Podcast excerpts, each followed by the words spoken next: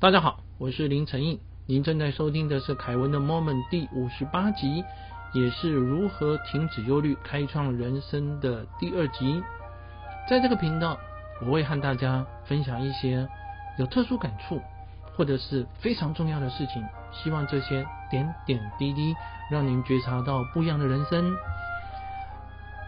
这一集的内容取材自卡内基先生的书，书名就叫做《如何停止忧虑，开创人生》。如果你对这个题材或内容有兴趣，建议直接的看这本书，会获得更多哈。那么我们回到这一集的内容上来，在先前呢，我曾经在自己很烦恼、很忧虑的时候的话，偶然的机会看到这本书，后来发现说，哇，它里面好几个观念哈啊，都正好可以。解决我的困扰，觉得非常受用的，就是这一集要和大家聊的正向处理压力的魔术方程式。诶，这有意思哈！卡内基先生的话呢，哈，他曾经和世界知名的工程师开利先生一起吃午餐。这一位开利先生就是冷气啊，开利冷气的创办人啊。那他跟卡内基先生分享了他年轻时候一个很重要的经验。他说呢，当年哦。他在水牛城的一家公司工作，被分派到一项任务，去密苏里州架设一具空气清净装置。那这个装置呢，可以清除空气中的杂质，但是方法十分先进，以前只有试过一次。哈，当他真正工作的时候呢，出现了未能预知的状况。哎，这机器没有办法符合他们提出的保证啊！在那个当下，凯利先生非常的惊慌，胃和内脏都扭曲，烦恼到晚上睡不着。我后来他想一想哦，继续烦恼下去好像也对整个事情也没什么帮助啊，怎么解决呢？结果他找出一个处理问题的方法，包含三个步骤，哇，真的。解决了他的困扰，未来的几十年的话呢，哈，他也都用这个方式来对抗忧虑，而且很简单，每个人都可以用哦，就是我们这一集要提的魔术方程式哈。怎么做呢？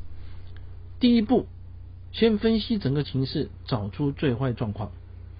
第二，考虑这个最坏状况之后，想办法接受它，也就是说，如果真的发生了，那你会怎么办？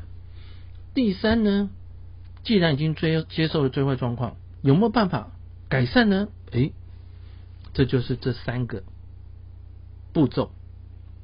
他怎么样用在他当时所遇到的难题呢？哈，他就先分析啊，现在可能会发生什么状况？因为公司为了当时的那台新的方法机器哈，投资了两万美金嘛，这两万美金可能会损失啊。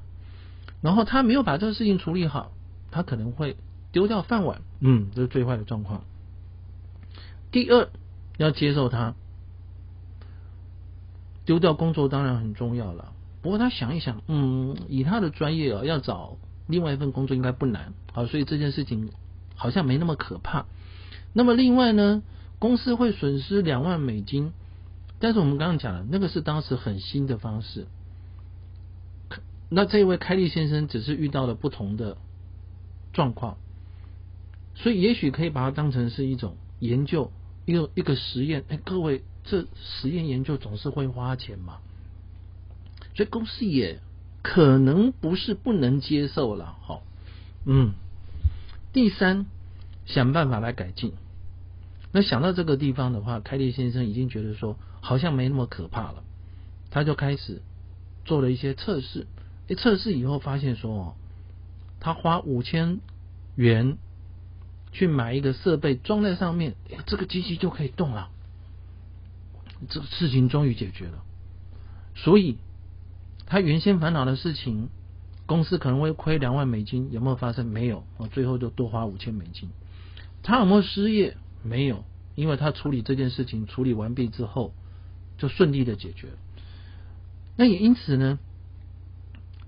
他就开始想，如果他没有找出这个方法，只是在那个地方一直烦恼啊，失业了怎么办呢？公司亏了两万美金啊，这个钱啊会不会叫我赔啊？哦，他一直在烦恼这些事情的话，那真的他就没有办法真正的去面对这个问题，没有办法真正去解决。所以要解决问题最好的方法就是面对它。诶，这卡内基先生就举了个例子，他说呢，呃，威廉詹姆斯教授哈，那么我查了一下，他是有美国心理学之之父哈的称呼的这位教授。他说呢，他跟他的学生讲要有接受的意愿，因为接受现实是克服不幸的第一步。对呀。很多人没有办法觉得不幸，就是因为他没有办法接受当时发生的事实。但是既然发生了，你只有接受它，才能够去解决它嘛。哦，哎，后面也有人采取类似的方式，解决了人生一大困境。怎么说呢？在这段里面，卡内基先生举了另一个例子，而且他时间讲的很清楚。汉尼克先生呢，好。在一九四八年一月十七号亲口讲的，哦，所以年月日都讲得很清楚。他要强调说这个是真实的事情。那这位汉尼克先生呢，哈啊，他说啊，早年的时候他会担心胃溃疡侵蚀他的胃壁，因为他就有这个毛病。哈，有一天晚上严重胃出血，紧急送医，啊，送到芝加哥大学的医学中心。结果一量，他原本的体重有一百七十五磅，送进去的时候呢，掉到九十磅。各位，我把它换算成公斤啊，就是这位先生原本是七十八点七五公斤，后来体重掉到四十点五，哇靠，这当然是非常严重了哈。男生的体重只有四十公斤出头啊，哈，这简直是骨瘦如柴哈。医生跟他讲说呢，只能躺着。那么有这个胃溃疡专家，哈，跟。其他两位医生组成的一个这个团队啊，说你的病无可救药了，吃咸粉，每小时喂食一汤匙的乳糜，可能是我类似我们的白稀饭那样。那有一位护士每天早晚为他插胃管、抽胃液了，哈，这样搞了几个月，汉尼先生心里想，真的是太苦了，你躺着等死。倒不如好好利用这段时间环游世界，因为这是他一生的梦想。他想着想着，越想越有道理，就跟医生说了，他要去环游世界，他自己抽胃液。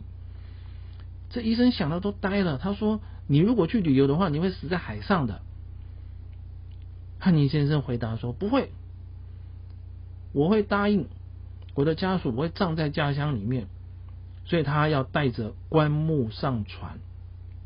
结果呢？他真的跟船公司谈好了，带了一副棺材上去。如果他死在海上的话，啊，会把他的尸体放在冰柜带回美国。那也因此呢，准备好了之后，他就在洛杉矶登上亚当斯总统号游轮。啊，各位，这就是现在大家常常呃有看到的游轮旅行了哈。哎，往东方开的时候，他觉得已经好多了呢。哦，慢慢的不用吃咸粉，抽胃液的时间也减少了。没多久，他什么都吃，外国食物也吃。几个礼拜，开始抽雪茄、喝酒，哇，越来越开心了。他觉得很久都没有这么开心过了哈。他玩扑克牌、唱歌、交新朋友，半夜才上船。那当船抵达中国和印度的时候，各位，我们刚刚提到他讲这个事情的时候。哈，是在八十几年前吧？哈，他说呢，在他年轻时候发生的，所以大概就一百年前，距离我录音的时间二零二二年的话，大概一百年前的时候呢，他说东方当时贫困机警啊。他在美国虽然遇到了一些困扰，但是环境比起来简直是天堂啊！那你还在烦恼什么？人家没有饭吃，结果你烦恼的事情跟。这样子的贫困的环境比起来的话，真是好过太多了。所以他就开始不再烦恼。回美国了之后呢，体重上升了九十磅，几乎忘了他曾经得过胃溃疡。回去工作之后，没有再生一场病。那这位汉尼先生跟卡内基说，他说他发现下意识用了开利克服忧虑的方法。第一，他说可能最坏发生的状况是什么呢？就是死亡嘛，因为医生都说你没有救了。第二，准备接受死亡，没有选择。真的没选择，因为医生说你要躺在那边等死啊，搞了几个月了都是这样子。第三，他就想要做一点改变，心里想说，既然要死，不如去环游世界吧。好，他就要用剩余的时光寻求最大的快乐。哎，这个心灵上面的改变跟平静的话，引发了他的新的能力，挽救了他的生命啊。我当然我要跟大家强调的就是说呢，啊，并不是跟大家讲你生病了之后呢，哈，哦，去环游世界不要看医生，不是这个意思。我的意思是说呢，哈，有的时候一些的身体的疾病，其实可能是你过度的烦恼、过度过度的忧虑，心灵上面所造起的。当你改变了你的心情之后，身体的病痛也就减少了。诶，这个其实有很多的例子哈。可以去做医学的哈，所以我再跟大家提一次，这个改变忧虑的方式呢，就是第一，问自己可能发生的最坏状况是什么；第二的话呢，就是准备接受这个最坏的状况；第三的话，设法改善最坏的状况。哦，就这三个步骤。我自己也曾经遇过这样的事情啊，在多年前呢。我还在法人机构任职，那主要的工作的话是帮客户来管理他们的资产，也就是所谓的代操。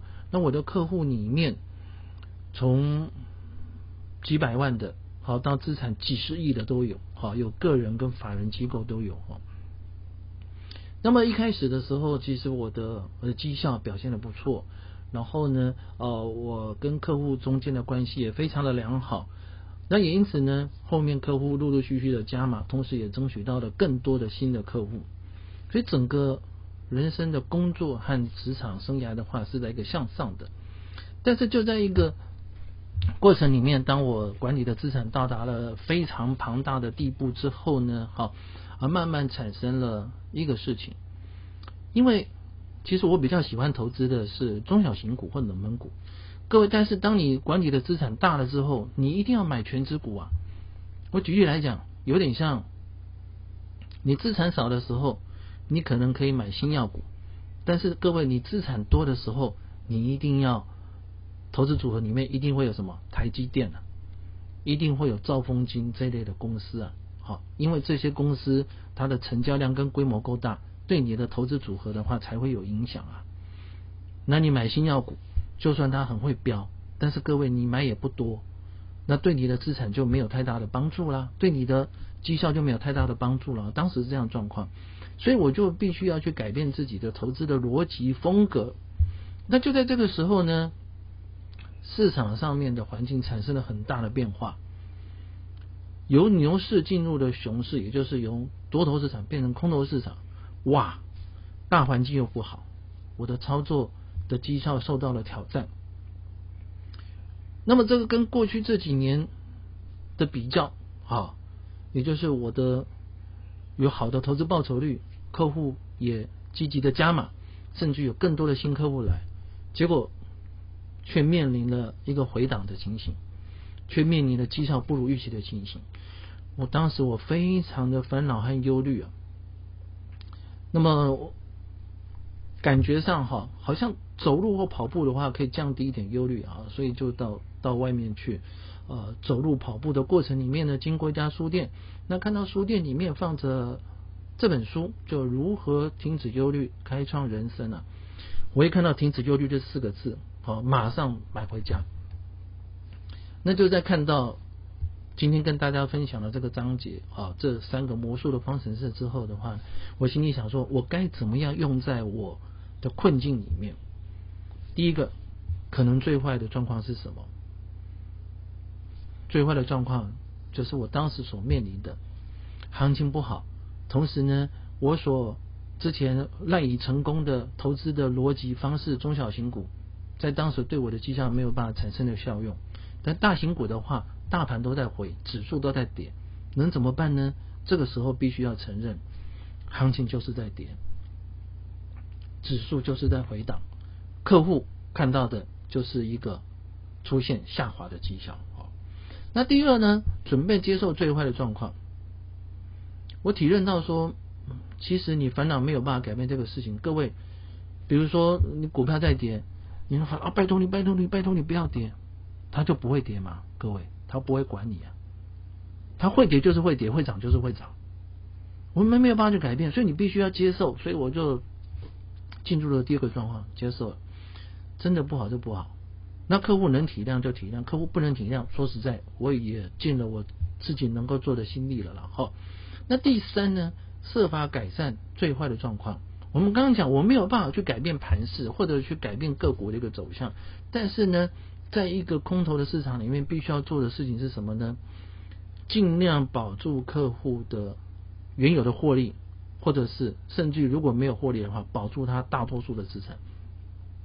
所以原本公司就有设立了呃停利停损的装置啊，就是如果跌破你的成本二十个 percent，就必须要卖出。我自己所设的停利的方式就是说，如果啊它跌破了我估计的它的波动的重要的支撑之后呢，我就会把它卖掉啊，就有停止获利、停止损失。但是我也发现说，有时候你破二十趴之后呢，哈，因为法人持有的部位比较大，有时候市场上成交量几百张，可我持有的部位可能是一两千张啊，那怎么办呢？你卖完了都已经跌到二十几趴、三十趴了，所以我就把这个。停损的位置把它缩小，缩小到十个 percent，好，或者是十二个 percent，甚至说达到十个 percent，让亏损不要再继续的扩大，好，或者是失控。所以在这种情况之下呢，哈，改变了我未来的操作的哲学和逻辑，重点放在控制风险，因为你永远不知道。世界上的震惊趋势会发生什么样？我们无法预料到的事情。我举例来讲，我录音的时间是二零二二年年初，俄罗斯入侵乌克兰之前，几乎大家都认为不可能，但是它就是发生了。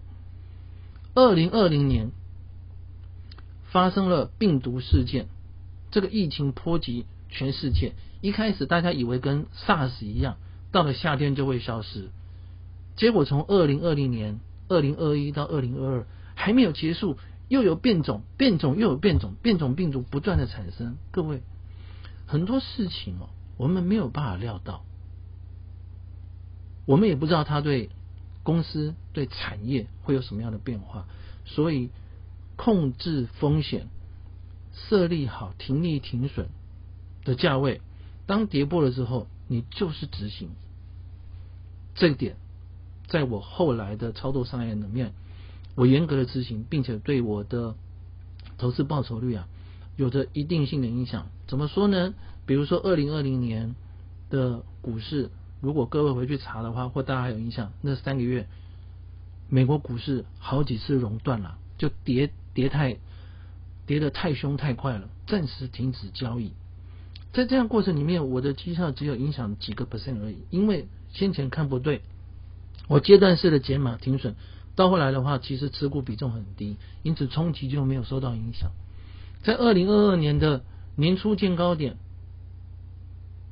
回档几千点的过程里面，我还保持正报酬，原因就是因为控制了风险。在下跌的过程里面，一跌破停利点就出场，跌破停损点的话就认赔。分批的减码的过程里面，让我保住了年初所争取到的。部分的获利，所以在这里的话，分享给各位朋友，就是说呢，要怎么样来改善自己的亏损的问题？好，这就是在投资。但是如果在人生的话，怎么样改善自己的忧虑的问题？可能发生的最坏状况是什么？准备接受最坏的状况，最后。改善自己最坏的状况，各位，你就可以去好好的开创你的人生了哈。好，那么由于这本书呢哈是市场上买得到的，好，所以呢，我想我就介绍到第二集哈。那这介绍这本书就会告一段落。下一集的话要和大家聊的这本书是我觉得对我人生改变很大的书。但我讲的人生不是投资，而是在子女教育。而是在自己怎么样规划自己的人生里面，好，的一本重要的书。它是由一个知名的民调机构叫做盖洛普，它针对于两百万人做过调查之后，发现说，哎，每一个人都有每个人的天才，但是怎么样发挥你的天才呢？这就下一集要和各位好来说明的。谢谢您的聆听，请记得对我们的节目订阅并做评分，祝您健康平安，我们下次再会。